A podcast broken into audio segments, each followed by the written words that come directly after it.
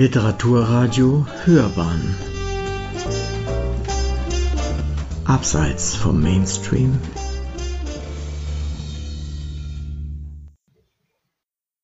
Mein Name ist Lilly Meyer ähm, und ich erzähle Ihnen oder lese jetzt was aus meinem Buch Arthur und Lilly. Ähm, das ist die Biografie von einem Holocaust-Überlebenden, der in derselben Wohnung aufgewachsen ist wie ich als Kind.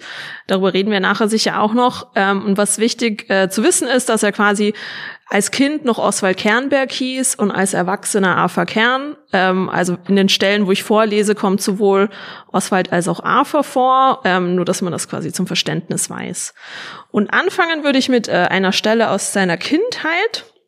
Das heißt, wir sind in den 30ern und das Buch spielt, wie gesagt, in Wien. Oswald Kernberg oder Ossi wie er von seiner Familie gerufen wurde, wohnte in der Gussenbauer Gasse 1 in Wien gemeinsam mit seinem älteren Bruder Fritz, seinen Eltern Frieda und Hermann und einem Kindermädchen.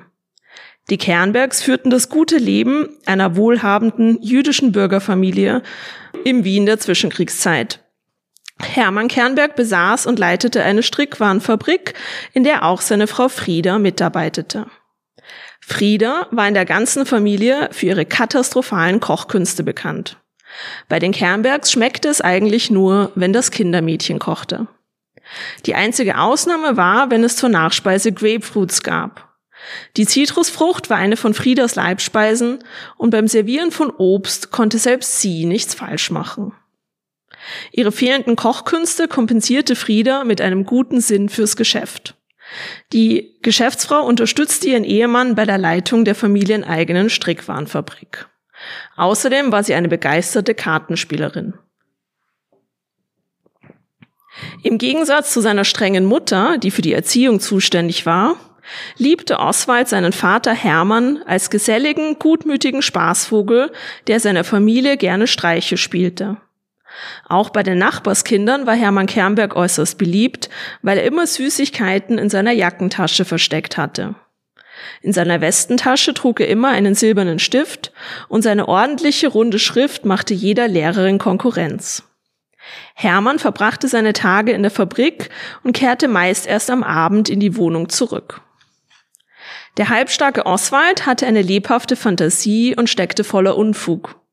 Er dichtete humorvolle Lieder und spielte seinen Eltern und Freunden viele ausgefallene Streiche. Ich war wirklich kein vorbildhaftes Kind, gestand er mir 70 Jahre später grinsend. Ich war immer ein Spitzbub.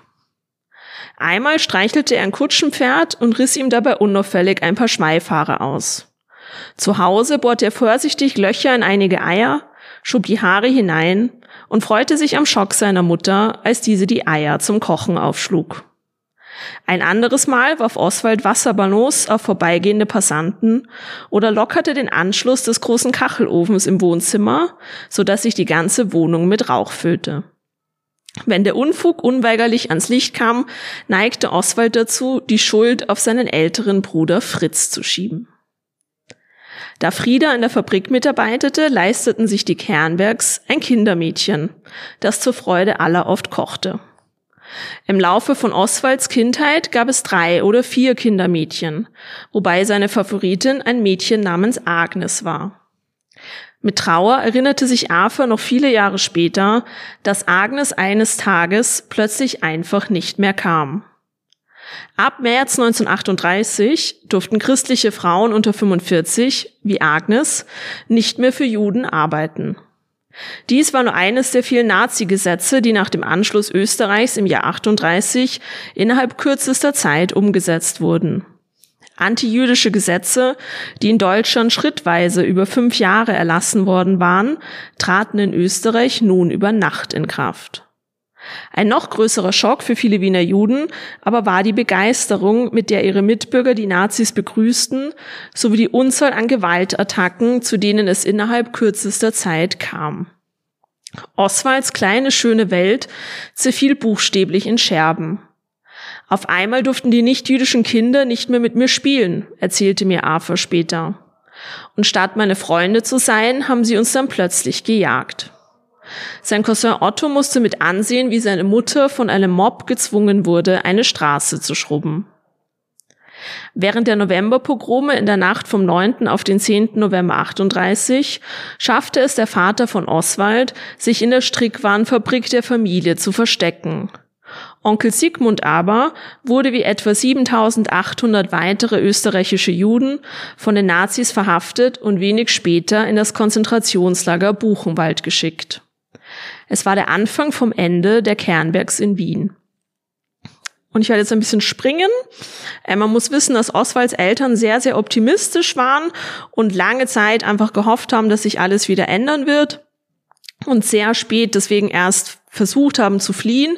Eigentlich erst im Februar 39, als dieser Onkel aus dem KZ entlassen wird und berichtet, was dort passiert ist, beschließen sie auch, äh, dass sie fliehen wollen.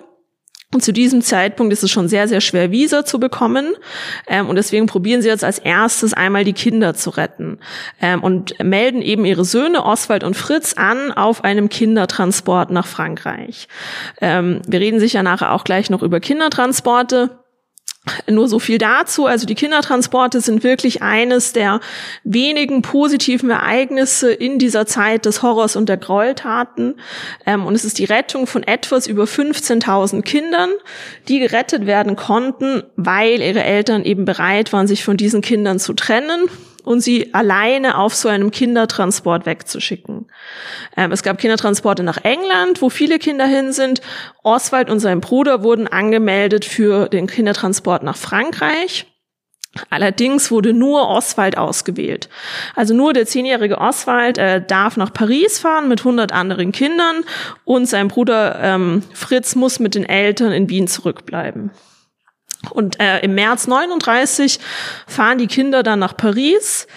Ähm, es ist eine sehr chaotische Zeit am Anfang. Äh, es ging erstmal darum, die Kinder nach Paris zu bringen. Also die Unterkunft war noch nicht geregelt. Sie sind ständig herumgeschoben worden. Ähm, viele Kinder hatten Angst, haben Heimweh gehabt. Und dann dauerte es nochmal über einen Monat, ähm, bis sie zu ihrem eigentlichen quasi Ankunftsort gekommen sind. Und zwar in Kinderheime ähm, in Flüchtlingskinderheime sozusagen in der Nähe von Paris. Und da lese ich noch mal eine Stelle vor.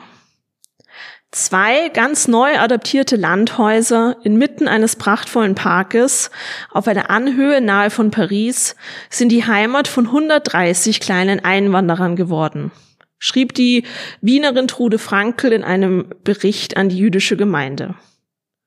Weiters schrieb sie, Ganz im Sinne von Montessori eingerichtet, bieten diese Kinderhäuser mit all ihren kleinen bunten Möbeln und den mit lustigen Kinderszenen bemalten Wänden einen entzückenden Anblick.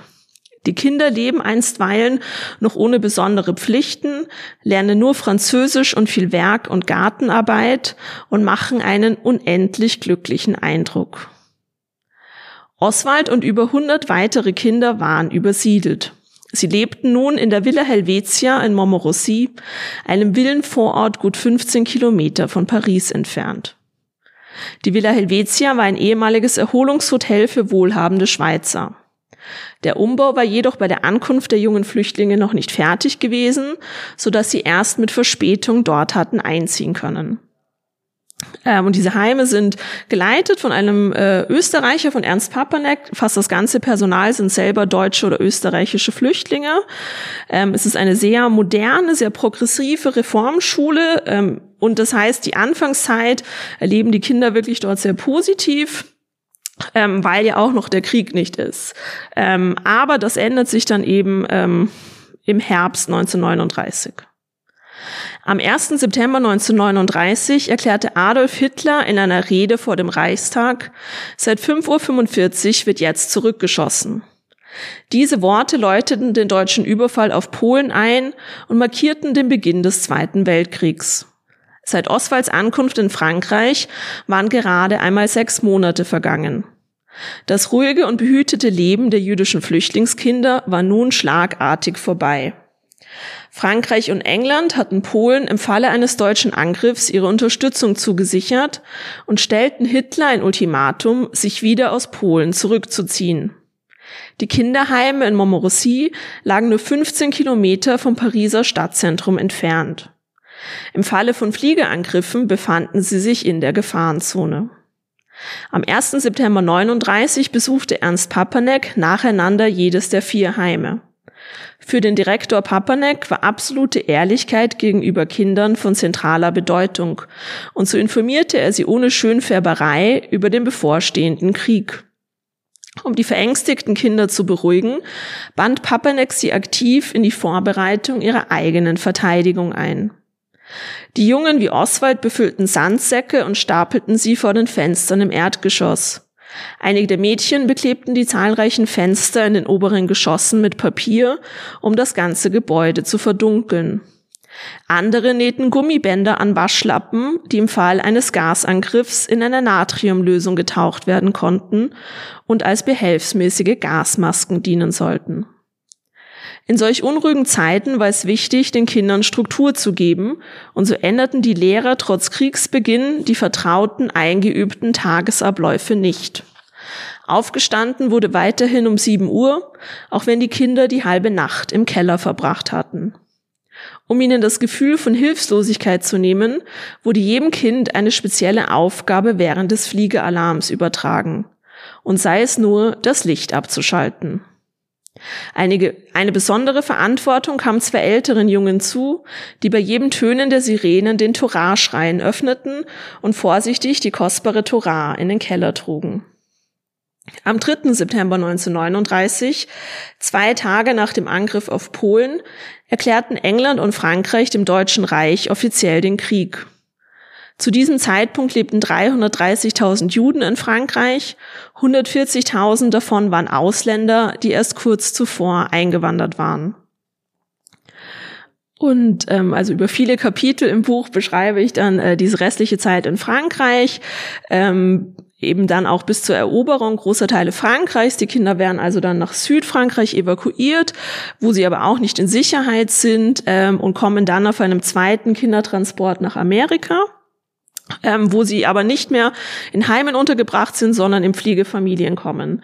Ähm, und in derselben Zeit ist es so, dass Oswalds Eltern und auch sein Bruder es eben nicht geschafft haben, Wien zu verlassen ähm, und deportiert worden sind in ein Ghetto nach Polen ähm, von dem aus es immer wieder noch Briefkontakt gibt zu Oswald, aber nur noch sehr vereinzelt.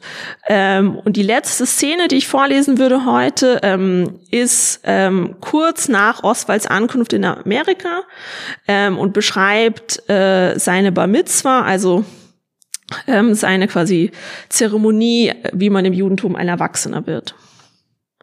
Es war der 1. November 1941 zwei Wochen nach Oswalds 13. Geburtstag und der Tag seiner Bar Mitzwa. Im Judentum repräsentiert die Bar Mitzwa die religiöse Mündigkeit eines jungen Mannes.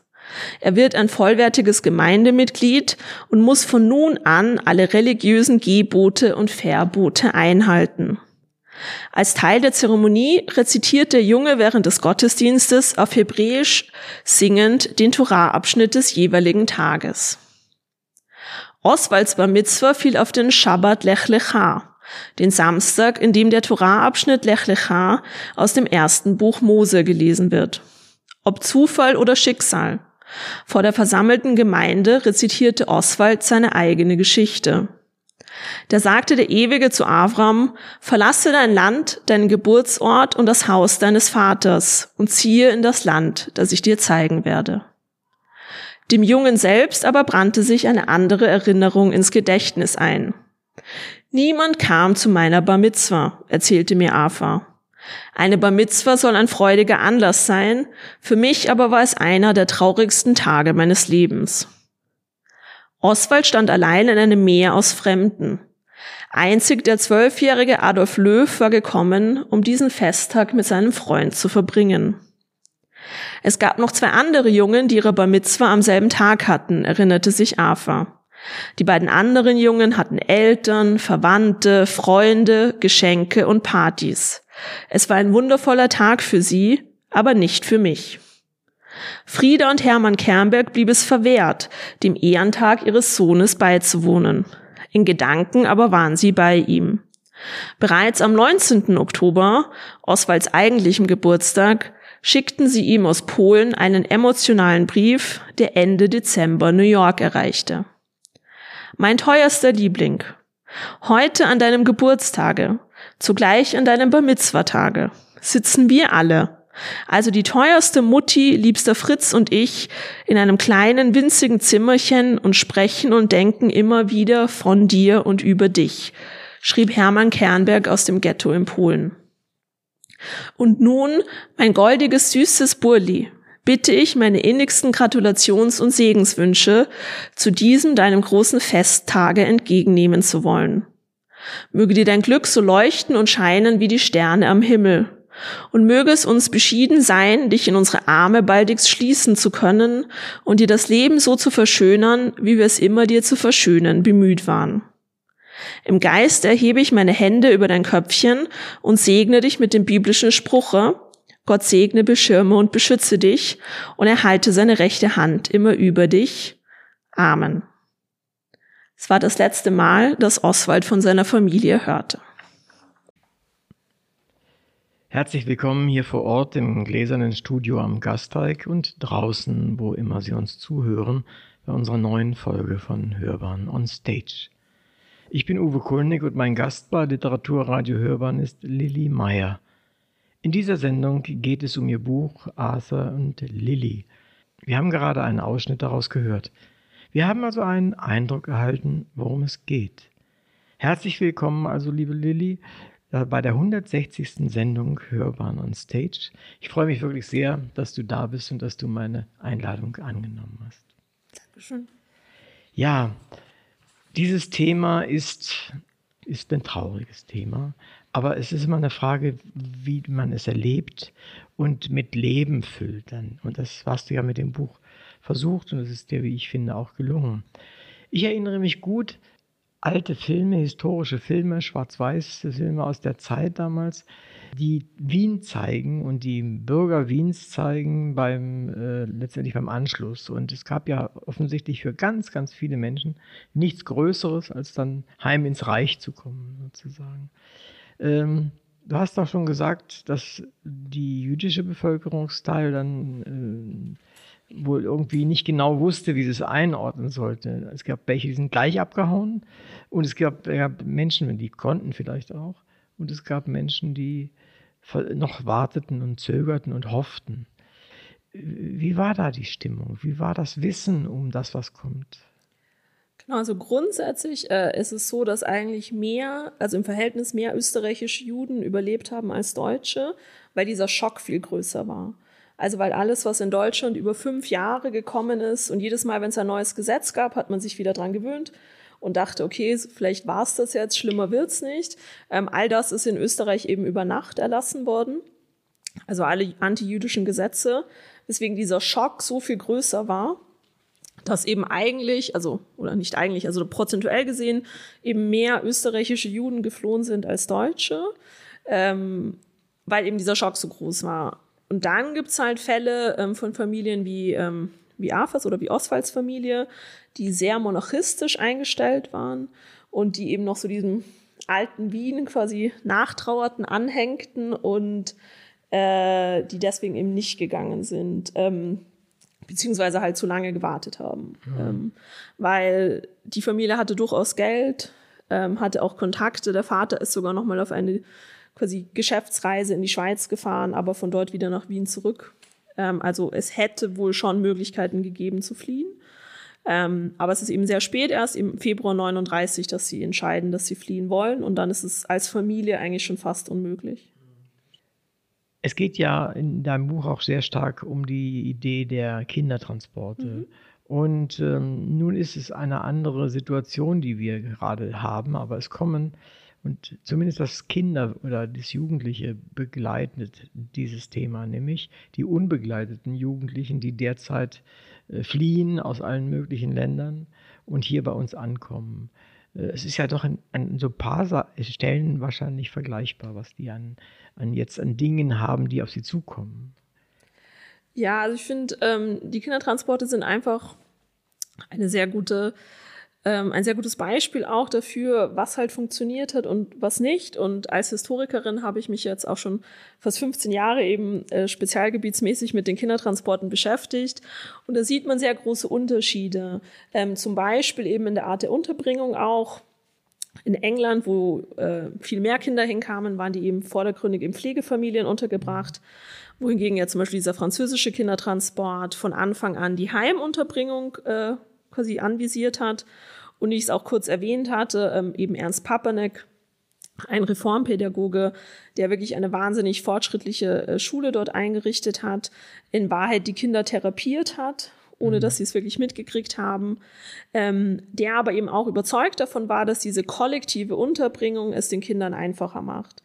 Ähm, und das sieht man eben auch heute. Also ich war auch vor kurzem erst auf einer Podiumsdiskussion zum Beispiel mit Menschen, die heute in der Flüchtlingshilfe arbeiten, ähm, weil es auch heute eigentlich so ist, dass eben äh, Pädagogen, ähm, Experten oder Historikerinnen wie ich äh, sagen, dass diese, ähm, also dass die Gruppenunterkunft quasi weniger traumatisch ist für die Kinder als Pflegefamilien.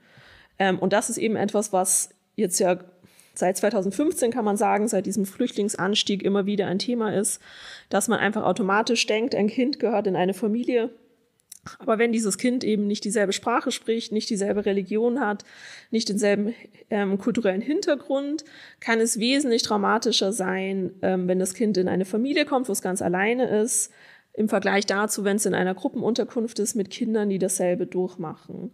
Ähm, wobei es ne, da natürlich dann schon wichtig ist, dass man es nicht auch alles wieder äh, mischt, also diese Probleme mit Schuiten und Siniten äh, im selben Flüchtlingsheim. Nein. Aber, also Ernst Papanek zum Beispiel hat die Kinder auch getrennt in religiös und orthodox, ähm, damit sie eben in ihrer Lebenswelt bleiben. Aber sie waren gemeinsam mit anderen Schicksalsgenossen, die dasselbe durchmachen, dieselbe Sprache können, dasselbe Alter sprechen.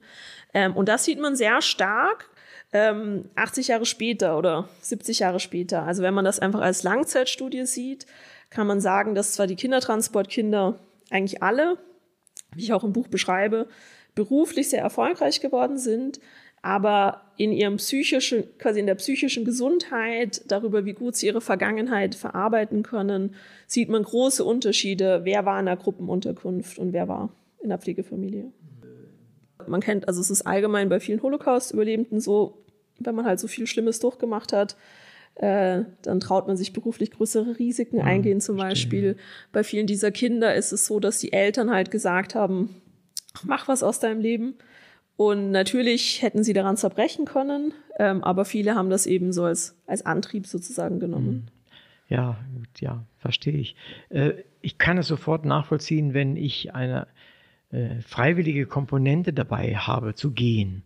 Äh, aber die waren ja einfach geschickt. Sie waren ja, sie hatten ja auch dieses Grundtrauma, die Eltern schicken mich weg. Mhm. Äh, sind Sie das jemals losgeworden, auch hier in der Arthur? Ja, also das sieht man eben äh, große Unterschiede auch, äh, wie ich auch im Buch beschreibe, von unterschiedlichsten Kindern. Wie viel wussten sie eigentlich über die Nazis? Mhm. Also je schlimmere Erfahrungen die Kinder selber gemacht hatten, desto besser haben sie verstanden, warum man sie wegschickt. Äh, ich habe einmal eine Holocaust-Überlebende äh, getroffen, die war so behütet, dass es wirklich die gesamte Familie geschafft hat, die Nazis vor ihr geheim zu halten. Dann natürlich, als man sie auf einen Kindertransport schickte, war das der unglaubliche Schock. Die Welt unter, ja. Äh, sie dachte, sie sei zur Strafe weggeschickt worden oder so, weil sie halt gar nichts wusste von der Weltpolitik sozusagen. Ähm, also das sind schon große Unterschiede. Natürlich auch jetzt zur heutigen Zeit gesehen, muss man sagen, also der Kindertransport waren 24 Stunden im Zug. Und das ist natürlich nicht zu vergleichen mit dieser heutigen äh, Reise, die ja schon so traumatisch ist. Also die hatten die Kinder nicht. Äh, mhm. Man hat die in Zug gesetzt und am nächsten Tag waren sie da. Nee, verstehe ich, ja. Ich hab, also wir haben in der Familie oder in, im Freundeskreis eine Situation, da ist, haben sich, hat sich ein junges Mädchen, ich glaube, sie war 17 oder sowas, mit anderen auf den Weg gemacht von Venezuela mal eben in die USA. Ja. 4000 Kilometer zu Fuß. Äh, aber sie wollte unbedingt, ja. Also das ist, und, und sie ist auch angekommen, was nicht selbstverständlich ist. Und äh, also insofern äh, ist der, hat der Wille da eine Rolle gespielt. Und wenn ich jetzt sage, du musst, das ist eine ganz andere Geschichte. Du hast für deine Arbeit auch einen Preis bekommen. Äh, und zwar Forschungspreis für exzellente Studierende. Ja. Ähm, wie kam es dazu und, und wie, wie, wie kam das bei dir an? Oh Gott. ähm, so also. Bisschen her, aber trotzdem. Ja, damals, als ich noch jung war. Ähm, nee, genau, also es ist von der Universität, also von der ja. LMU in München. Ähm, Es war damals tatsächlich für meine Bachelorarbeit und die hieß Ein Leben nach dem Kindertransport. Also die hat sich genau mit dem äh, beschäftigt, was wir gerade besprochen haben, also mit diesem Aspekt, ähm, was hat das für Auswirkungen auf dein Leben, wenn man auf einem Kindertransport gerettet wurde. Und äh, ich habe damals 13 Holocaust-Überlebende interviewt äh, was natürlich völlig übertrieben ist für eine kleine Bachelorarbeit. Bachelorarbeit schon ein großer Brocken. Ähm, ja. Das Ding ist quasi, dass die sich alle kennen. Also die, die, das ein Aspekt der Kindertransportkinder ist, dass die heute wahnsinnig vernetzt sind. Das ist fast wie Familie. Also auch im Fall von AFA ist es eben ähm, so, dass dieser, ähm, vorhin habe ich ganz kurz bei der Bar Mitzvah erwähnt, der kleine zwölfjährige Adolf Löw, ähm, das war dann Zeit seines Lebens quasi wie ein Bruder für ihn. Ähm, und die sind sehr eng, diese Kindertransportkreise. Und dann ist es quasi so, sobald man mal anfängt, jemanden zu interviewen, dann heißt es, ach, du musst auch noch den interviewen und den. Und man kann ja nicht Nein sagen, weil das würde sich total rumsprechen. Also warum hat sie jetzt mit, warum will sie mit dir mhm. sprechen, aber nicht mit mir? Ähm, genau, dadurch ist es ein bisschen ausgeartet. Mhm. Ähm, und das ist auch quasi so inhaltsmäßig ein Kapitel im Buch dann geworden, mhm. Jahre später. Ja, verstehe. Was bei deinem Buch auffällt, ist, ähm, es basiert ja letztendlich auf wissenschaftlicher Arbeit und mhm. Untersuchung und es ist gleichzeitig aber auch so eine Art Reportage. Ja. Und es ist, äh, ja, es ist eine romanhafte Biografie. Äh, dieses, wie, wie ist die neue Vokabel dafür? Ja, populäres Sachbuch. Ja. Ist es ein offiziell. Oder so populäres ähm, Sachbuch. Ja. Äh, war das Kalkül, war das äh, dein innerer Wunsch? Hat sich ergeben? Wie, wie ist das also, zustande gekommen? Kalkül klingt so ja, kalkuliert, aber ja, es war, meine war ich Absicht. Böse, meine ich ja, ja, nee, böse. es war Absicht. Ähm, also ich finde, ich finde auch quasi, sagst, äh, populäres Sachbuch finde ich klingt auch wie ein seltsamer Genrename, aber ähm, an sich ist es eben so, also es ist geschrieben wie ein Roman, aber es stimmt alles. Äh, es hat hinten auch sehr viele Endnoten, die sich äh, sehr begeisterte Menschen anschauen können. Ähm, hauptsächlich deswegen, ja. weil ich ja immer noch an der Uni bin. Habe ich gesehen, ja. Ähm, also, weil man ja belegen will, dass das alles stimmt, was da drin steht. Aber ähm, genau wie du sagst, geschrieben ist es äh, in dem Sinne reportagenartig, äh, dass ich es ja auf zwei Zeitebenen geschrieben habe. Und äh, vorgelesen habe ich jetzt ja nur aus der historischen Zeitebene. Mhm die eben so ja romanbiografiehaft geschrieben ist ähm, und die andere Zeitebene, die ich die Gegenwartszeitebene nenne, äh, die umfasst eben die 15 Jahre, in denen ich auch vorkomme ähm, von eben meinem ersten äh, Treffen mit A-Verkehren äh, bis hin dazu, dass ich eben seiner Fluchtroute nachgereist bin ähm, und auch all diese Begegnungen und Erlebnisse dann beschreibe. Mhm. Rum, ja, reportagenhaft. Und es ist, gut gelungen. Äh, wenn es eine reine wissenschaftliche Abhandlung gewesen wäre oder geblieben wäre, dann hättest du sicherlich nicht die vielen Menschen, die es gelesen haben, erreichen können. Nee, also es war immer geplant ja. als, als gut lesbar. Das ja. ist super. Ja, nun, das ist dir auch gelungen. Und dann hast du eben gerade schon mit erwähnt, äh, eine zweite Entscheidung, die du getroffen hast, nämlich, dass du da drin vorkommst. Das ist ja auch nicht selbstverständlich. Äh, musste das jetzt von dir aus so sein oder hast du auch das überlegt, das so zu machen? Also, ich sage mal, dass das Buch jetzt Arthur und Lilly heißt, das ist jetzt schon äh, vom Verlag und ich finde Denk auch nicht zwingend hätte mein Foto am Cover sein müssen, aber ähm, dass ich in der Geschichte vorkomme, äh, ich hätte es gar nie anders schreiben können, mhm. ähm, weil ich eben ein Teil der Geschichte bin. Ähm, ich habe, wie gesagt, oder nicht wie gesagt, ich habe Arthur ähm, kennengelernt, als ich elf Jahre alt war, das erste Mal. Ähm, wie ich ganz am Anfang kurz gesagt habe, er lebte eben, in, also er ist in derselben Wohnung aufgewachsen, in der ich aufgewachsen bin. Im Abstand von 30 Jahren, äh, im Abstand von 60 Jahren lebten wir also in derselben Wohnung, er in den 30ern, ich in den 90ern. Ähm, und als er eben äh, 2003 diese Wohnung wieder sehen wollte, aus Amerika nach Wien kam, um die zu besuchen, ähm, war ich eben elf Jahre alt. Dieses Treffen hatte sowohl auf sein Leben als auch auf mein Leben äh, so eine große Auswirkung. Ähm, ohne jetzt alles quasi zu verraten, aber in der Kurzfassung war es eben so, dass äh, quasi ein Zeitungsartikel erschienen ist äh, über dieses Treffen, ähm, wo ein Foto ist von der kleinen elfjährigen Lilly, die ein noch kleineres Foto hält von Arthurs Mutter, Frieda. Und dieses Foto in der Zeitung wurde eben von einer sehr alten Frau erkannt.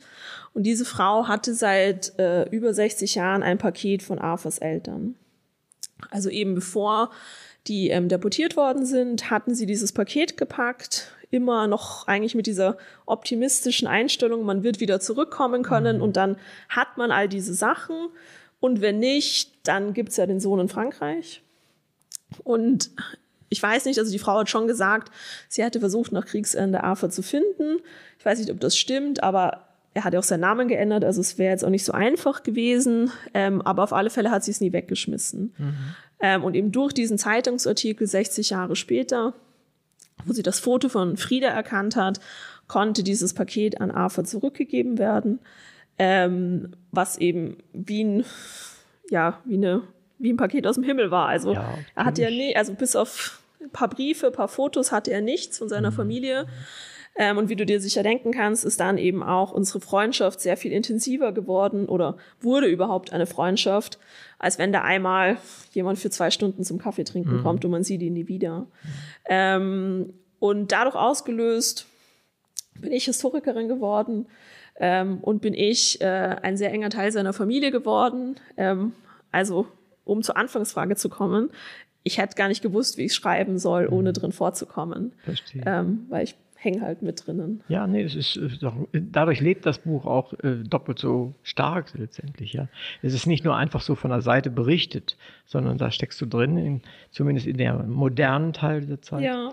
Äh, das ist, das, ich finde, das ist, äh, macht das Ganze auch für den Leser lebendiger. Hm, Dankeschön. Ähm, inzwischen mache ich es auch stilistisch. Also in meinem anderen Buch habe ich es auch gemacht. Mhm. Ähm, ist auch auf zwei Zeitebenen geschrieben und komme auch quasi ich als die Rechercheperson vor, ja, sozusagen. Das spricht dir nichts dagegen. Im Gegenteil, es gibt, äh, wenn man es gut macht äh, und nicht aufdringlich macht, dann ist es äh, Empathie zeigend, Authentizität zeigend. Ähm, und das finde ich ist eine, ist eine gute Sache. Da kommt ein Mann daher und klopft oder klingelt oder was auch immer und dann stehst du da und ähm, ja, was war denn da mit, mit deiner Familie? Mit, mit dir vielleicht noch nicht so viel mit zehn Jahren, aber was war mit deiner Familie? Ähm, genau, also ich war, ich war elf, also ich hatte quasi das Alter eigentlich, das, das er hatte, als er Wien verlassen hat. Ähm, und im Nachhinein haben immer, auch als ich das Buch geschrieben habe, haben mir immer ganz viele Leute gesagt, Gott, wie kann man das quasi als Elfjährige alles schon so aufnehmen? Und ich denke mir immer, er hat es halt erlebt. Also ich habe es im Vergleichweise, okay, ich war halt elf, als ich mich sehr intensiv im Holocaust beschäftigt habe, aber ja trotzdem auf eine natürlich sehr entfernte und sichere Art und mhm. Weise. Ähm, meine Mutter hat sich schon Sorgen gemacht. Weil wir quasi, wir wussten schon vor seinem Besuch, dass er kommt. Ah, okay. Ähm, und äh, wir wussten, dass er der einzige Überlebende ist. Ähm, und wir kannten ihn ja nicht. Also ja. es hätte auch sein können, dass er dann irgendwie einen Nervenzusammenbruch mhm. hat oder ähm, sie fand, also sie hat sich mehr Sorgen darüber gemacht, wie das ist, wenn man dann in einer Wohnung lebt und weiß, alle Menschen wurden ermordet. Und hat mich eben damals dann schon für ein Geschichteprojekt angemeldet, äh, das damals das erste große Schülergeschichteprojekt in Österreich war, das sich mit dem Holocaust beschäftigt hat. Äh, ein paar Jahre Jahrzehnte nach ähnlichen Projekten in Deutschland, ähm, um das so ein bisschen einzubinden. Also dann habe ich ihn auch interviewt dafür zum Beispiel. Mhm. Allerdings hätte man sich wirklich keine Sorgen machen müssen. Also ist der glücklichste Mensch, den ich in meinem Leben begegnet bin, ähm, ist durch die Wohnung gelaufen wie ein Reiseführer, äh, voller strahlend und Freude Schön. und hat nur erzählt, was alles war. Ähm, und dann kurz darauf ist dieses Paket aufgetaucht. Also es war von Anfang an nur eine positive Erfahrung. Mhm. Ähm, und das natürlich, äh, als ich dann älter und erwachsener wurde, macht schon einen Unterschied auch in der Forschung, ähm, wenn man sich dann eben mit so einem schrecklichen Thema äh, beschäftigt. Ähm, aber ich sehe immer quasi das Ende vor mir. Und die Kindertransporte sind ja eines der wenigen Themen, die, falls man das irgendwie sagen kann, ein Happy End haben. Mhm. Zumindest einen sehr positiven Aspekt am Ende. Und alle, ich kenne sehr, sehr viele Menschen, die auf einem Kindertransport waren, aber ich habe sie alle erst in dem Alter kennengelernt, wo sie auch schon Großeltern waren. Ähm, und wo sie alle sehr glücklich waren und gute Leben geführt hatten. Also ich sehe quasi immer so das Ende mhm. und das hilft mhm. natürlich sehr dann. Ja. Für mich war das halt so wie, wie Großeltern kennenlernen. Mhm. Und auch zum Beispiel im Gespräch mit AFA, also er konnte schon noch ziemlich gut Deutsch, mhm. aber er konnte quasi kein Vokabular eines Erwachsenen. Ja, klar. Ja, Weil, woher denn? Ne? Genau, woher auch. Aber das heißt, dass wir eigentlich eine sehr ähnliche Sprache gesprochen haben. Richtig, ja. Ähm, also er, er hat bis er 13 war Deutsch gesprochen Also wir haben ja ähnliche Wörter verwendet. Hm, verstehe. Ähm, und bis ich 16 war, haben wir Deutsch gesprochen. Ähm, und dann bin ich das erste Mal, durfte ich alleine nach Amerika fliegen, ihn besuchen. Ähm, und dann ist es quasi umgedreht. Also dann haben wir Englisch geredet und dann ist auch der Kontakt mehr über mich gelaufen und davor war es über meine Mutter. Mhm. So dann ist es so ein bisschen gewechselt. Aber ähm, davor, ja, wir haben beide Kinderdeutsch gesprochen. Hm, verstehe ich, ja. Also es hat gut funktioniert. Das ist, ja, das war ein Aspekt, in den ich nicht so gedacht habe. Das ist tatsächlich, ja, dieses gleiche Vokab Vokabular, ja. ne? das ist ja richtig. Was mich eigentlich auch berührt hat, ist eine, wenn du so willst, Kleinigkeit, aber ich habe aus deinen äh, Worten gelernt im Buch, dass sich diese verschickten Kinder immer noch Kinder nennen. ja. Also wie ein Titel benutzt wird. Äh, Wie, wie kam das zu dir? Wie hast du das Ja. erfahren? Und es ist auch eben viel auffälliger, wenn man Englisch spricht. ja, klar. Also weil dann sagen sie dann are the Kinder Ja. oder I'm a Kind. Ähm, man sagt auch Kindertransport und nicht, kind, äh, nicht Children's Transport. Ja, ja. Also es ist einfach so diese Verbindung zur Heimat, ähm, auch die Verbindung zum Wort Kindertransport, das einem ja gerettet hat. Ähm, entstanden ist es äh, 1989, als es äh, so ein erstmalig ein 50-Jahr-Treffen quasi gab der Kindertransporte von einer Engländerin damals organisiert, die schon älter war und die dadurch auch ein besseres Verständnis dafür hatte, was ein Kindertransport ist. Also viele der kleinen Kinder hatten ja nie darüber nachgedacht, was da für ein Organisationsaufwand dahinter stecken musste oder wie viele Kinder das betrifft. Natürlich. Wie auch, sie wussten halt, da waren andere Kinder am Zug. Und diese Frau, Bertha Levinston, die war schon 16 am Kindertransport, also die wusste ein bisschen mehr und hat sich eben gedacht, ah, 50 Jahre. Sie schaltet ein paar Zeitungsannoncen, vielleicht kommen, keine Ahnung, 50 Menschen. Ähm, und es kamen halt 1200. Ähm, Unterschied, ja. ist, und sie hat quasi in ihrer Begrüßung gesagt, Hello Kinder. Äh, und daher kommt das. Verstehe. Ähm, also, und aber es ist dann wirklich extremst identitätsbildend geworden. Mhm. Also, so spät man sich damit beschäftigt hat, so sehr wollte man das dann aufholen. Mhm. Die Leute waren dann auch fast alle schon in der Rente, also hatten auch Zeit, sich quasi damit zu beschäftigen. Ähm, man muss auch sagen, dass die meisten KZ-Überlebenden äh, schon gestorben waren. Was man auch sagt, quasi, also die deutsche Historikerin Rebecca Göpfert sagt, das ist das Heraustreten aus dem Schatten der Auschwitz-Überlebenden. Diese Kindertransportkinder, denen hat man ganz lange öffentlich nicht zugestanden, ihre Geschichte zu erzählen, weil sie waren ja nur im Ausland. Was soll ihnen schon passiert sein?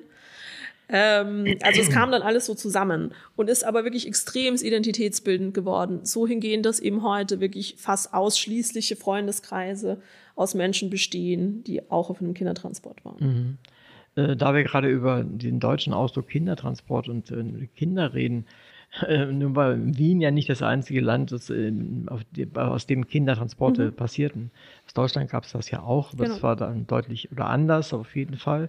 Aber wie sieht das eigentlich aus? Frankreich war ja zu großen Teilen besetzt und es gab gar nicht wenig Juden. Ja. Gab es sowas dort auch? Ähm, also was wir also als Kindertransport bezeichnen, äh, gibt's aus Deutschland, aus Österreich und aus, Tsche also aus der Tschechoslowakei, weil das alles vor Kriegsbeginn war. Ja, okay. Das heißt, zu diesem Zeitpunkt ging es darum, eben äh, von den Nazis bedrohte Kinder äh, in quasi den damals ja noch ist ja noch nicht Österreich war ja offiziell nicht besetzt, äh, Sudetenland war ja offiziell auch nicht besetzt, Ja. also quasi in den deutschen Gebieten quasi ins rettende Ausland Ja, zu schicken. Ähm, und es ging nach, also 10.000 Kinder nach England, mit Abstand die meisten nach England, aber es ging auch nach Frankreich, äh, Belgien, ähm, Schweden, Palästina und die Schweiz. Und alle ähm, also alle in England hatten natürlich das große Glück, dass England nie erobert wurde. Frankreich dann schon. Ähm, in Frankreich hat man dann eben die Kinder alle möglichst schnell äh, in den Süden gebracht. Und dieselbe Organisation, die quasi diese Kinderheime betrieben hat, hat dann auch viele französische jüdische Kinder aufgenommen und auch viele belgische zum Beispiel. Ähm, und hat dann versucht, eben diesen zweiten Kindertransport nach Amerika zu machen, äh, der aber wesentlich kleiner war und auch nicht so erfolgreich. Ähm, und die meisten, dann in Frankreich zum Beispiel, ähm, hat man dann im Land versteckt oder in die Schweiz geschmuggelt. Weiß man denn von den Eltern, die das gemacht haben, wie es ihnen A ging, beziehungsweise wie das hinterher, die mussten ja nach ihren Kindern gesucht haben, nehme ich mal an. Gibt es da Erkenntnisse, wie das gelaufen genau, also die, die Eltern sind quasi der am, schlechten, am schlechtesten erforschteste Teil der Kindertransporte, weil auch die Forschung ja erst seit den 90ern weiß von den Kindertransporten. Also eigentlich seit dieser Veranstaltung 1989 mhm. gibt's über Nacht, gab es dann dieses Interesse. Und da lebten noch lebten kaum Eltern, die man dann äh, hätte befragen können, wie war das, das Kind wegzuschicken. Ähm, ein bisschen kommt es vor in dem Roman Landgericht.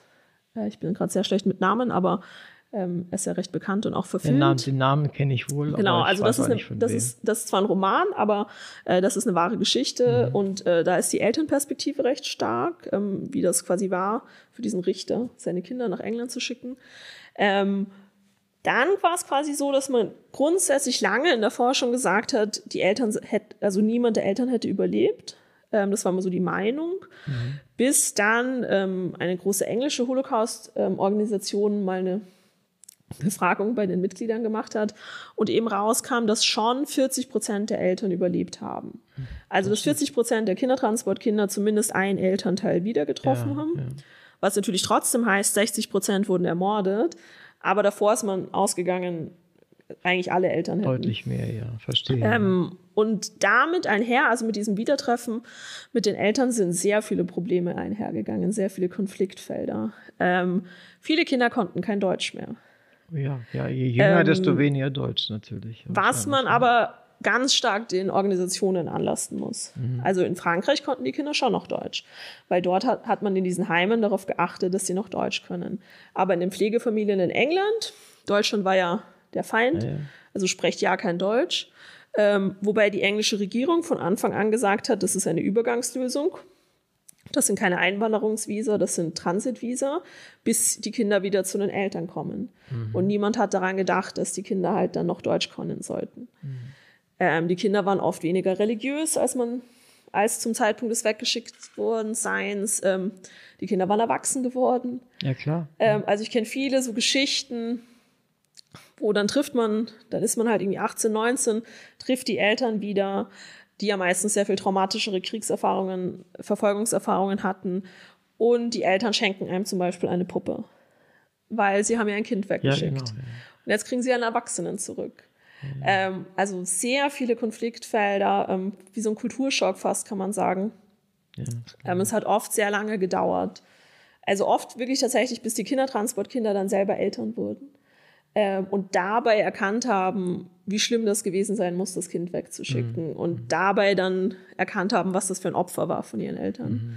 Ähm, also oft sehr schwierige Wiedertreffenssituationen. Zu verstehen, dass das Schlimmste, was man einem Kind antun kann, das Beste ist, was man ihm ja, antun genau. kann in einer bestimmten Situation. Das zu verstehen ist extrem schwer, denke ich mal. Ja, es ist halt auch, also es intellektuell zu verstehen und es ja. emotional zu verstehen, ist auch dann nochmal ein großer Unterschied. Richtig. Ja. Ne?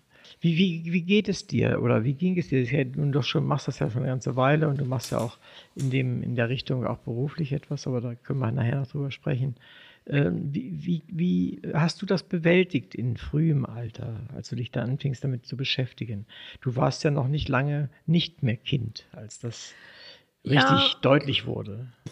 Also auf gewisse Weise habe ich es schon beantwortet, die Frage, ähm, weil es eben für mich diese ersten, also alle ersten Kontakte mit dem Holocaust und mit dieser ganzen äh, schrecklichen Geschichte war eben immer in Form von Menschen, die ungefähr so alt waren wie meine Großeltern ähm, und die ja, okay. sehr glücklich waren. Okay. Und das ist schon eine ganz andere Herangehensweise. Und dann, je älter man wird, wenn man es dann professionell oder beruflich sich damit beschäftigt, äh, muss man halt seine Grenzen kennen. Mhm. Und ich schreibe ja eigentlich, also ich, ähm, ich mache ja auch jüdische Geschichte und nicht Zeitgeschichte.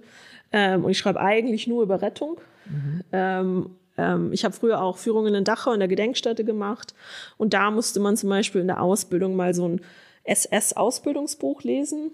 Das halte ich keine zwei Minuten aus. Verstehe. Also Nazi-Texte ist, ist quasi meine Grenze. Mhm. Ähm, das heißt, ich schaue eigentlich nur die jüdische Seite an und in der Regel eben Rettungsgeschichte. Ähm, wobei es, also jetzt in meiner Doktorarbeit auch Momente gibt, wo es mich erwischt. Also ich dachte immer, ich kann das sehr gut äh, trennen. Aber je mehr und je intensiver man es dann macht, äh, gibt es dann schon emotionale Momente auch, wo man dann mal aufhören muss. Ja, ich muss sagen, es hat mich sehr spät erwischt. Also, weil ich davor eben lange Zeit, also auch mein zweites Buch, was ja quasi über Ernst Papanek geht, also Ja. den Mann, der AFA gerettet hat. Ähm, auch dort sind es eben alle Menschen, mit denen man dann zu tun hat, diese per se glücklichen Großelterngeneration. Ja. Ähm, und äh, dadurch war es immer noch so, ging es noch. Aber ja, jetzt bei der Doktorarbeit hat es mich dann auch erwischt. Und das ist auch gut so. Das, aber es tut weh natürlich. Ne? Ähm, Aber wie du auch sagst, ähm, man erinnert sich immer an diese Zeitzeugengespräche. ähm, Und das ist natürlich auch heute in den Schulen eines dieser großen Themen, ähm, dass es ja fast noch kaum noch Zeitzeugen gibt, die in Schulen gehen. Und ich gehe zum Beispiel ganz viel mit Arthur und Lilly in Schulen. Schön. Als quasi so Stellvertretergeschichte, weil es trotzdem noch mehr die jungen Menschen erreicht, als wenn sie es aus dem Geschichtsbuch ja, lernen auf jeden Fall. Ja. weil es halt, weil ich ja auch von dem Einfluss erzählen kann, den es auf mein Leben hatte und weil Arthur zu dem Zeitpunkt, äh, über, wovon ich von ihm erzähle, ja ungefähr so alt ist wie die Schüler, Ja, zu denen ich genau. spreche. Aber das sind so diese Fragestellungen, die man halt heute hat. Also wie vermittelt man das noch? Also ich habe festgestellt, wenn ich mit, öfter mal mit, mit Menschen spreche, die ja vielleicht so ungefähr dein Alter sind, so ein bisschen jünger oder sowas, äh, da kommt mir häufig die äh, Meinung entgegen, das ist alles vorbei, das ist äh, Vergangenheit, lass uns nach vorne gucken. Und das geht mich nichts mehr an. Das waren meine Großeltern, wenn überhaupt Verwandte von mir waren. Das will, davon will ich nichts mehr hören. Wie sieht das in den Schulen aus bei dir? Ich finde es, also es ist so gemischt. Ähm, es gibt schon oft so diese Genervtheit, dass es überunterrichtet wird. Und jetzt reden wir schon wieder davon. Aber ich muss sagen, es hängt halt mehr damit zusammen, wie es unterrichtet wird. Also selbst ich kam an die Uni und dachte, ich weiß schon alles über den Holocaust. Weil man halt immer dieselben fünf Sachen lernt. Ja, klar, ja.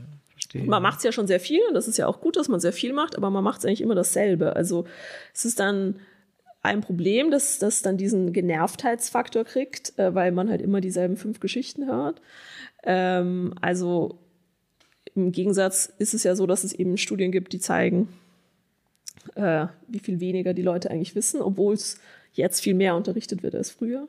Also auch dann sind eigentlich so persönliche Ansätze besser, ähm, weil man sich halt stärker damit identifiziert, als wenn man irgendwelche Nazi-Verordnungen auswendig lernt. Also ich habe auch wirklich nur tolle Erfahrungen, ähm, auch quasi, wenn man das so sagen kann, also je niedriger der Schultyp, oft desto besser, Ja, verstehe. weil dann einfach noch viel authentischere Fragen kommen, sage ich mal. Ähm, aber grundsätzlich, also ich finde es ähm, eine spannende Erfahrung war es am Anfang für mich auch einfach als Autorin. Ich lese ja grundsätzlich sehr viel und es ist wahnsinnig anstrengend für Schülern zu lesen, fand ich, weil die noch nicht so höflich zuhören können. Nee, da merkst du, Ähm, wenn die aussteigen, ja. Also man glaubt, schlafen alle. Äh, man muss sich richtig so dran halten, dass man nicht zu schnell wird. Aber dann habe ich viel intensivere Diskussionen. Ja, also nie habe ich bei einer Erwachsenenlesung so spannende Fragen und so tiefgehende wie bei Schülerlesungen. Mhm. Ja, Also man merkt schon, dass sie einfach sehr das aufnehmen. Ne? Also auch äh, in Dachau eben, wenn man Führungen macht in der Gedenkstätte, also die Gymnasialklassen, erstens glauben sie oft, sie müssten es wissen. Vom Lehrer trauen sie sich da nicht zu fragen und sie tun es sehr intellektualisieren. ja, klar. Also weiß ich aus meiner selben Erfahrung, als ich das erste Mal in Mauthausen war. Ich habe danach so einen Text darüber gesprochen. Also es war sehr intellektualisiert. Ich habe es überhaupt nicht an mich rangelassen. Ähm, und einmal habe ich eben eine Förderklasse gehabt. Also die weinen dann auch, weil die das halt viel mehr ranlassen. Und der eine Junge war dann so, und alles, was sie da durchmachen mussten. Und dann hatten sie nicht mal Cola.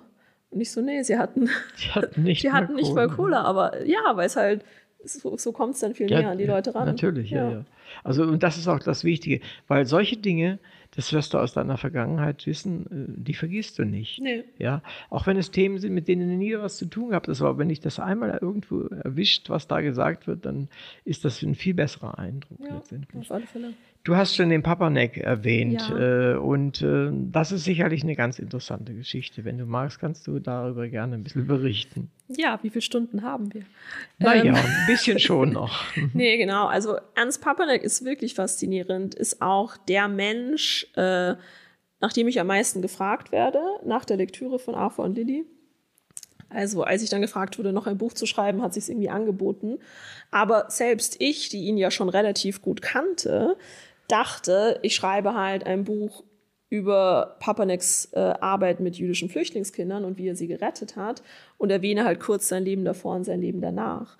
Ähm, weil selbst äh, ich quasi dann völlig überrascht war davon, was für ein faszinierendes Leben er sonst noch hatte. Ähm, der hat, ähm, war ein Politiker in Wien, äh, war äh, dann im Bürgerkrieg in Wien, von dem selbst viele Österreicher oft nicht wissen, dass es einen Bürgerkrieg gab 1934, ähm, musste dann eben fliehen, also war dann im spanischen Bürgerkrieg auch, war im, gegen die Nazis aktiv ähm, und hat dann, ähm, aber war auch ausgebildeter Lehrer, also hat immer viel pädagogisch gearbeitet und dann eben diese äh, Möglichkeit erhalten, diese Flüchtlingskinderheime in Frankreich zu leiten und hat wirklich innerhalb kürzester Zeit eine wahnsinnig beeindruckende reformpädagogische Institution da aufgebaut. Also ähm, hat wirklich nicht dieses Heim verwaltet, sondern hat alles versucht, um die Kinder ähm, eben darauf vorzubereiten, mit diesen Traumata auch umgehen zu können.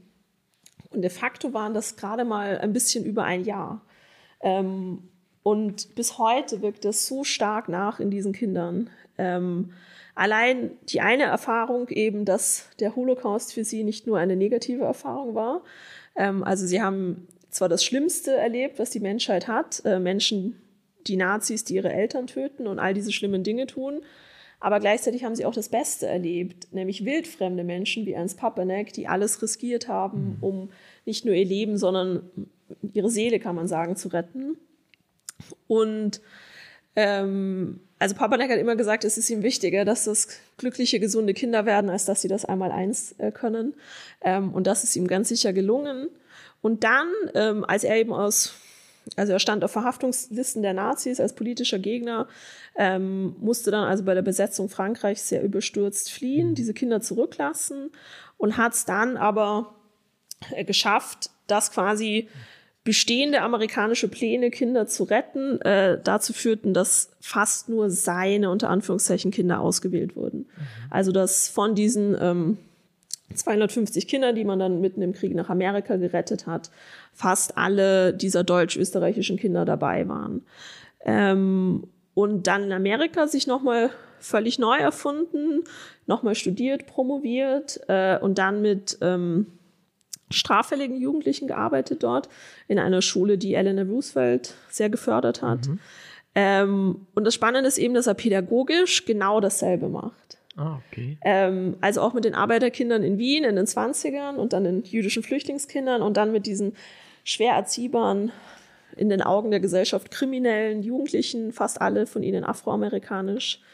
Ähm, er schreibt auch, also das sind Flüchtlinge in ihrem eigenen Zuhause die quasi von ihren Eltern und von der Gesellschaft eigentlich aufgegeben wurden. Ähm, und er macht dieselbe Pädagogik. Ähm, und die ist eben für die Zeit sehr, sehr fortschrittlich. Also er schafft jegliche Art von Strafen ab, äh, Prügelstrafe, je, ähm, er schafft Hausaufgaben ab, Noten, macht eben ganz viel Schülermitverwaltung. Also es gibt nicht nur Schulsprecher, was damals neu war, ähm, es gibt ein Gericht, es gibt ein Festkomitee, ein Sportkomitee, unglaublich viele demokratische Instanzen, ähm, um den Kindern zu zeigen, dass äh, Entscheidungen, die sie treffen, Konsequenzen haben. Aber dass sie auch Kontrolle über ihr eigenes Leben quasi wieder haben. Ähm, macht eben Psychotherapie, ohne dass sie das wirklich mitkriegen. Hm, also es ist sehr lustig, wenn man eben die heute danach fragt, wissen sie vieles davon gar nicht, weil sie es eben nicht so wahrgenommen haben, weil das so quasi so funktioniert hat. Mhm. Ähm, und war eben auch in der österreichischen Sozialdemokratie für eine Zeit lang zumindest nicht unwichtig und ist aber wie so viele dieser Exilanten völlig vergessen.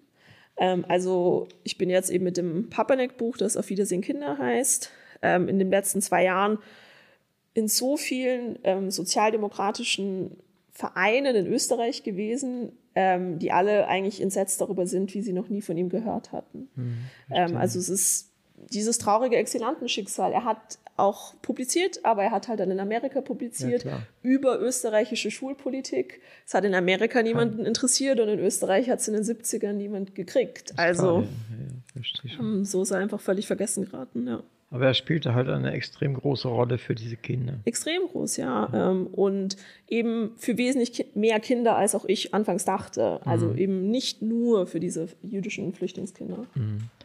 Die Kinder kamen ja aus jüdischen Familien. Äh, wie hat sich eigentlich so über die, die du kennengelernt hast oder von denen du gehört hast, deren Verhältnis zum Judentum entwickelt? Sind da viele Gläubige geworden oder sind die sehr säkularisiert? Nee, also es gibt äh, im Judentum oder eigentlich für Juden gibt es diesen Begriff Kulturjuden. Ähm, das sind eben Juden, die vor allem nach dem Holocaust sagen, wie kann es einen Gott geben, also die nicht mehr an Gott glauben, die aber eben kulturell Juden sind.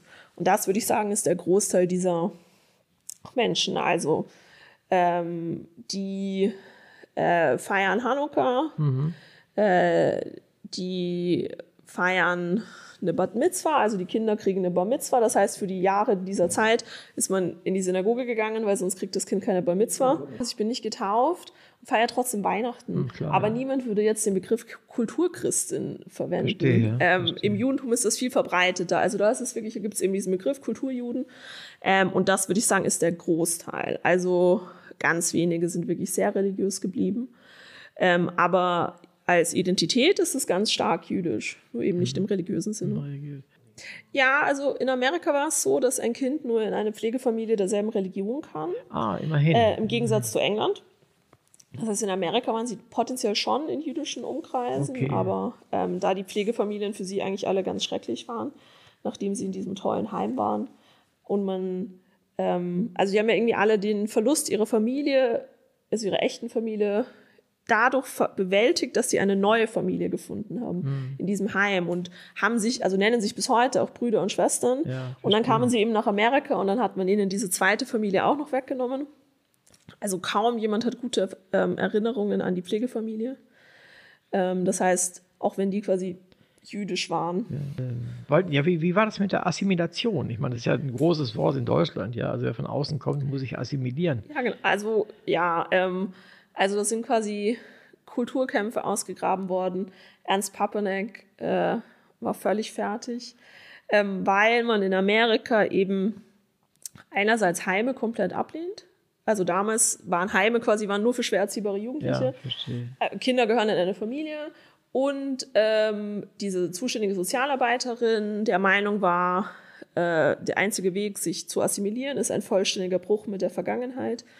Also die hat teilweise auch dafür gesorgt, dass die Kinder ihren Eltern keine Briefe mehr schreiben, wo man sagen muss, die Eltern, die vielleicht im KZ oder im Ghetto waren, denen haben halt dann die Sozialarbeiter geschrieben, aber äh, die nichts mehr wollten, als einen Brief in der Handschrift ihres Kindes zu sehen. Ähm, und diese Sozialarbeiterin hat den Kindern eben untereinander den Kontakt verboten äh, und zu Ernst Papanek.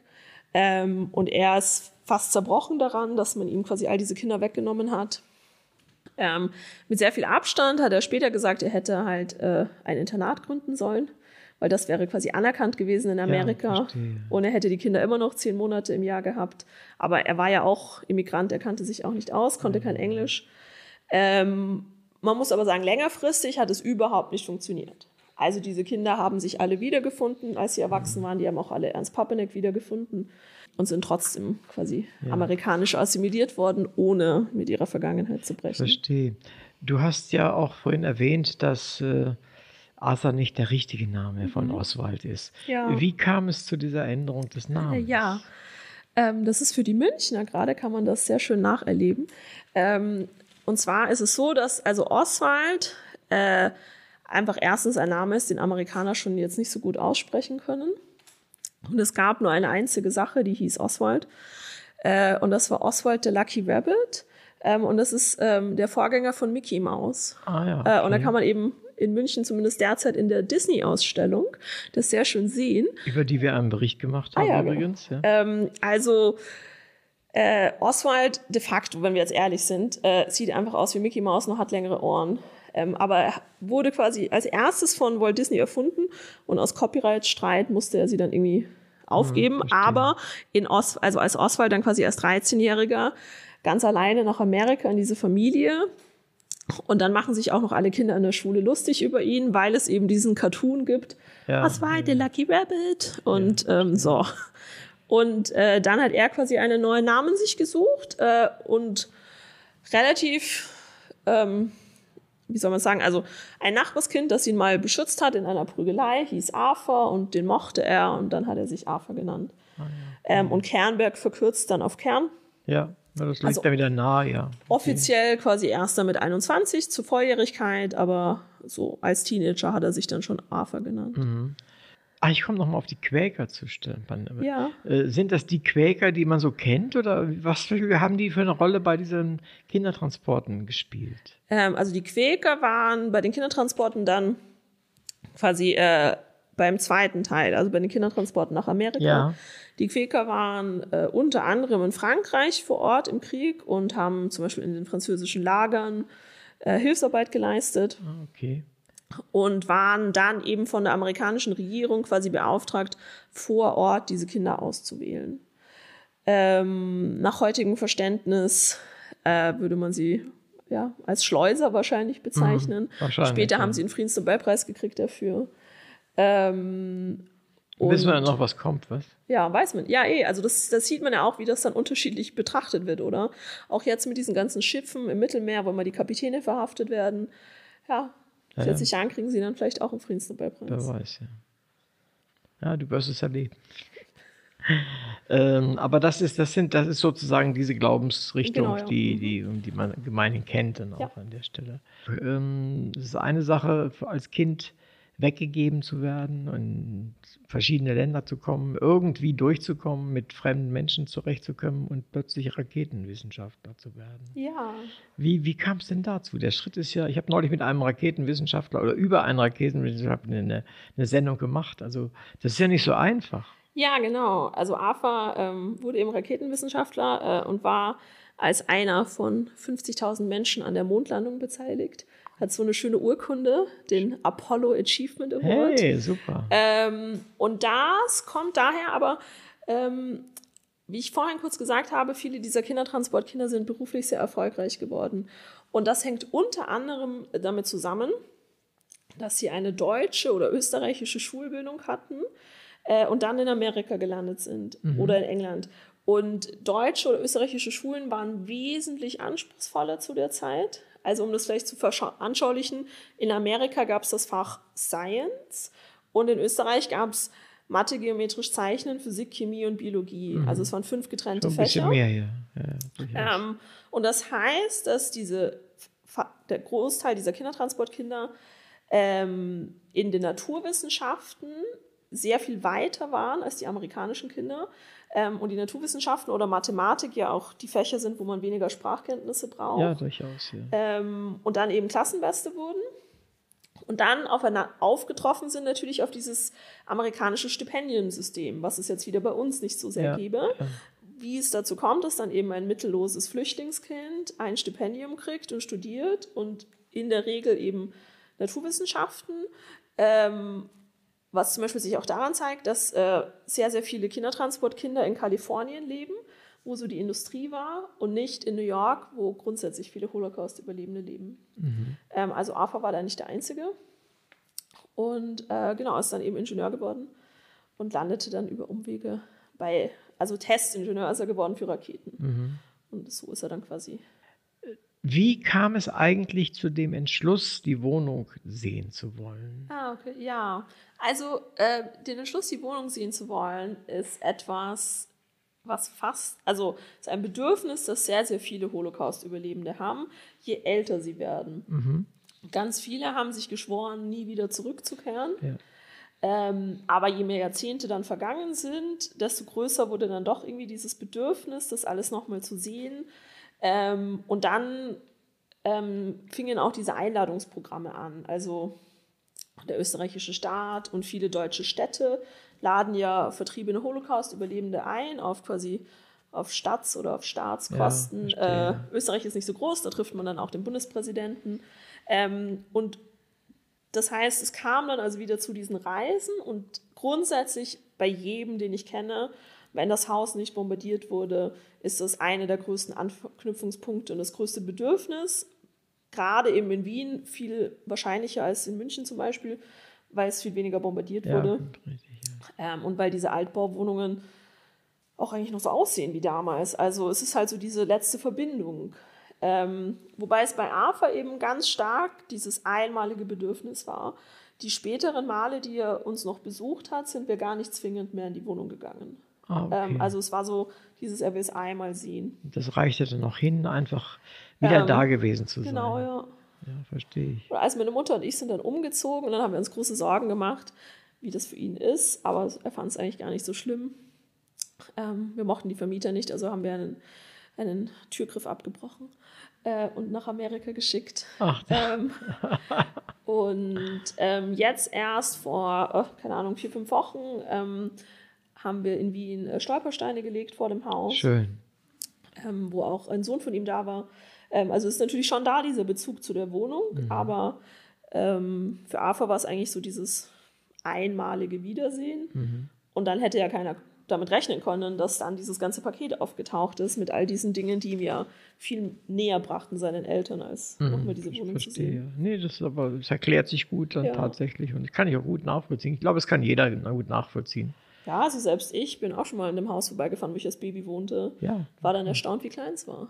Ja, ne? als Kind. Ja, ja. ist- Was sich alles, ein was anders. wie sich die Perspektiven ändern. Genau, ja. Das ist schon erstaunlich. Ja. Ja. Es gibt ja etliche Bilder auch in dem, in dem ja. Buch, sehr schöne und aussagefähige Bilder, Ja. wie ich finde.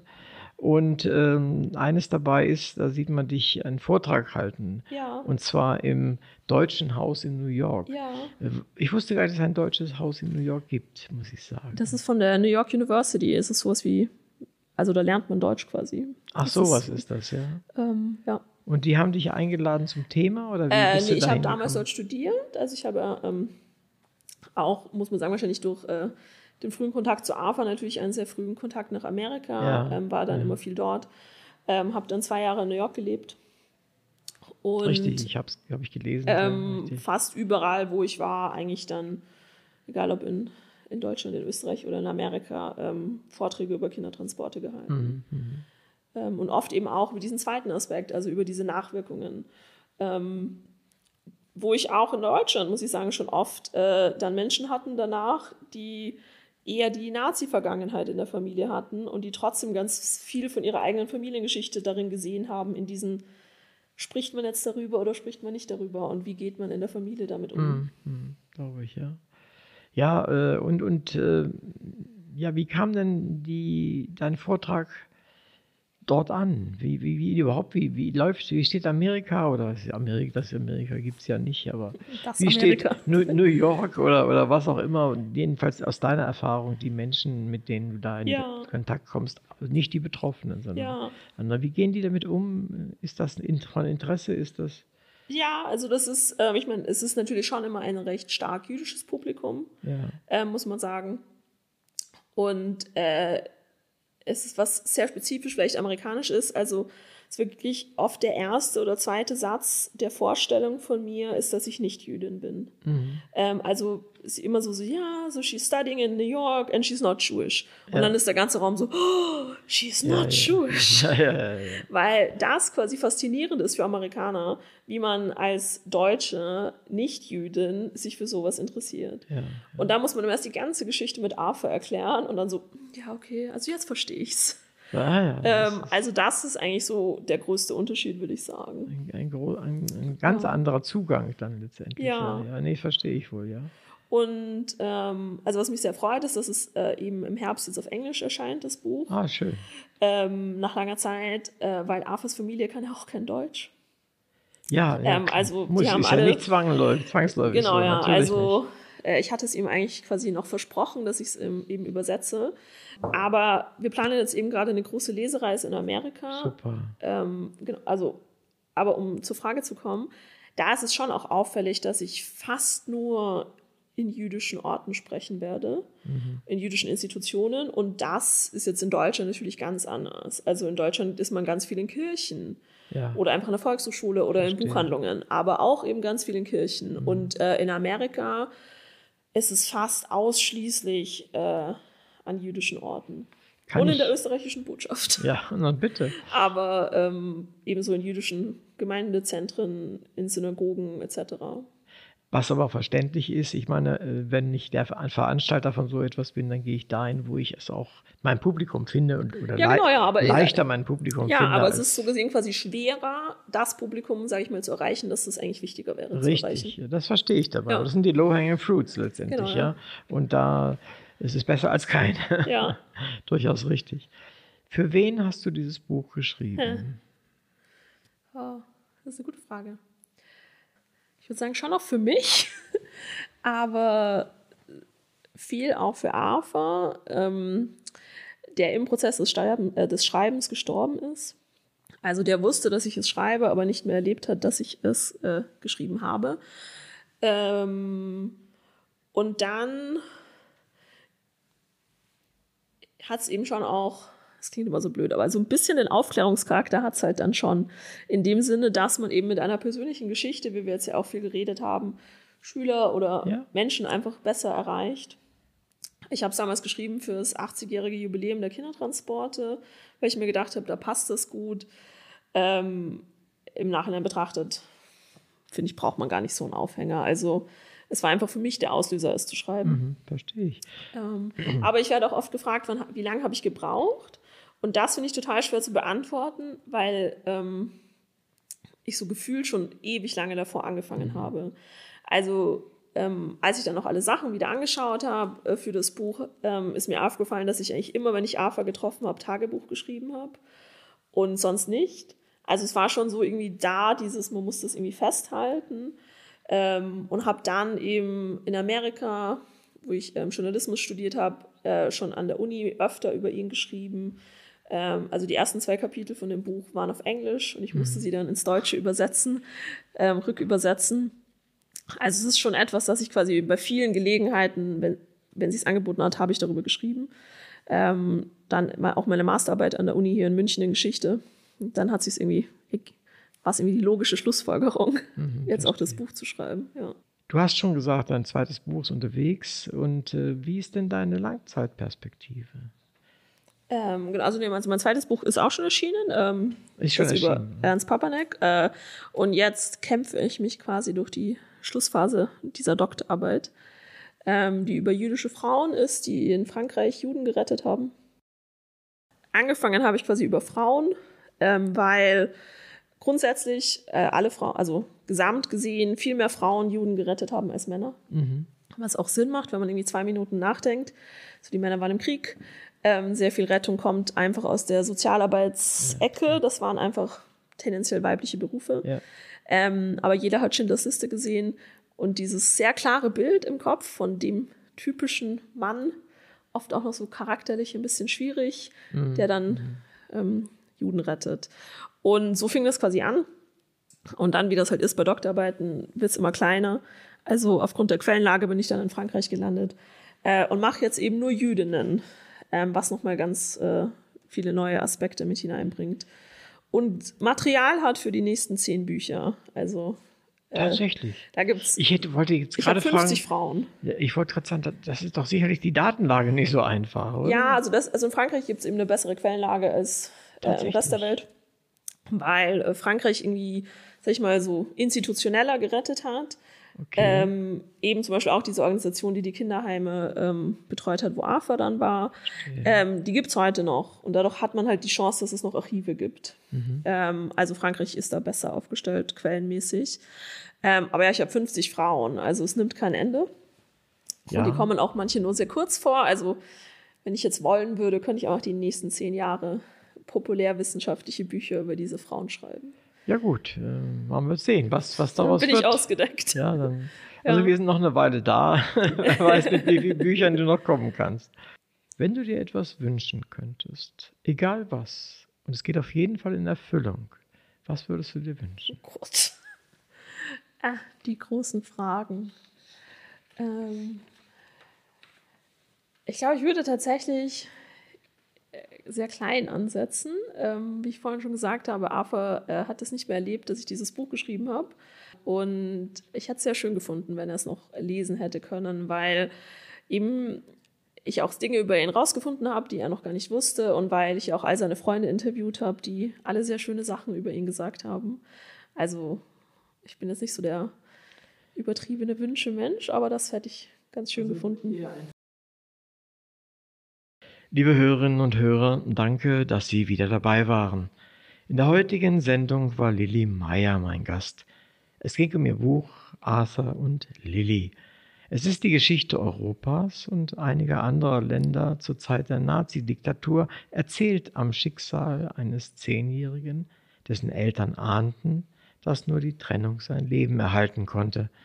Als Kind wurde er, wie viele andere, Opfer der Umstände und gleichzeitig Gegenstand guter Absichten. Er verlor Eltern, Heimat, kindliche Geborgenheit und das erste seiner Leben. Dann Krieg und erneut ging es darum, in sichere Gebiete zu kommen, aber es war Weltkrieg. Wieder ging ein mögliches Leben verloren. Irgendwann gab es für ihn nur noch Amerika als Ausweg. Er kam an und langsam wurde aus einem möglichen ein tatsächliches Leben. Ein Schicksal, das für so viele so oder ähnlich und ganz anders auch ins Unbekannte, ins Elend oder in den Tod führte. Der Autorin gelingt es, die Schicksale der Beteiligten unsentimental, aber dennoch voller Empathie zu schildern. Sie spielt selbst eine Rolle für Oswald Kernberg, den späteren Arthur, dem sie als junges Mädchen begegnet und später zur Freundin wird. Aber lesen Sie selbst. Ich empfehle dieses Buch für alle, die glauben, dass jeder Mensch sein Recht auf Leben hat und dass es Menschen gibt, die Böses tun, aber auch die, die helfen, unterstützen, tolerieren.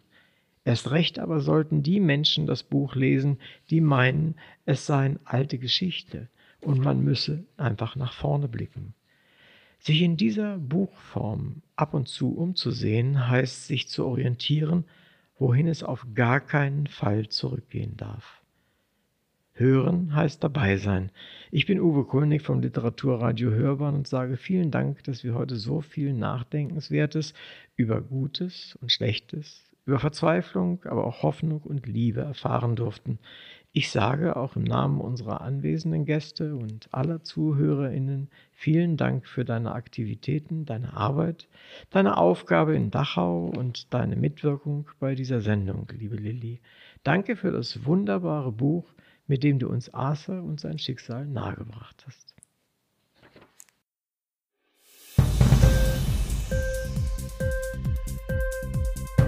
Hat dir die Sendung gefallen? Literatur pur, ja, das sind wir. Natürlich auch als Podcast. Hier kannst du unsere Podcasts hören. Anchor, Spotify, Apple Podcast, iTunes, Google Podcasts, radio.de und viele andere mehr.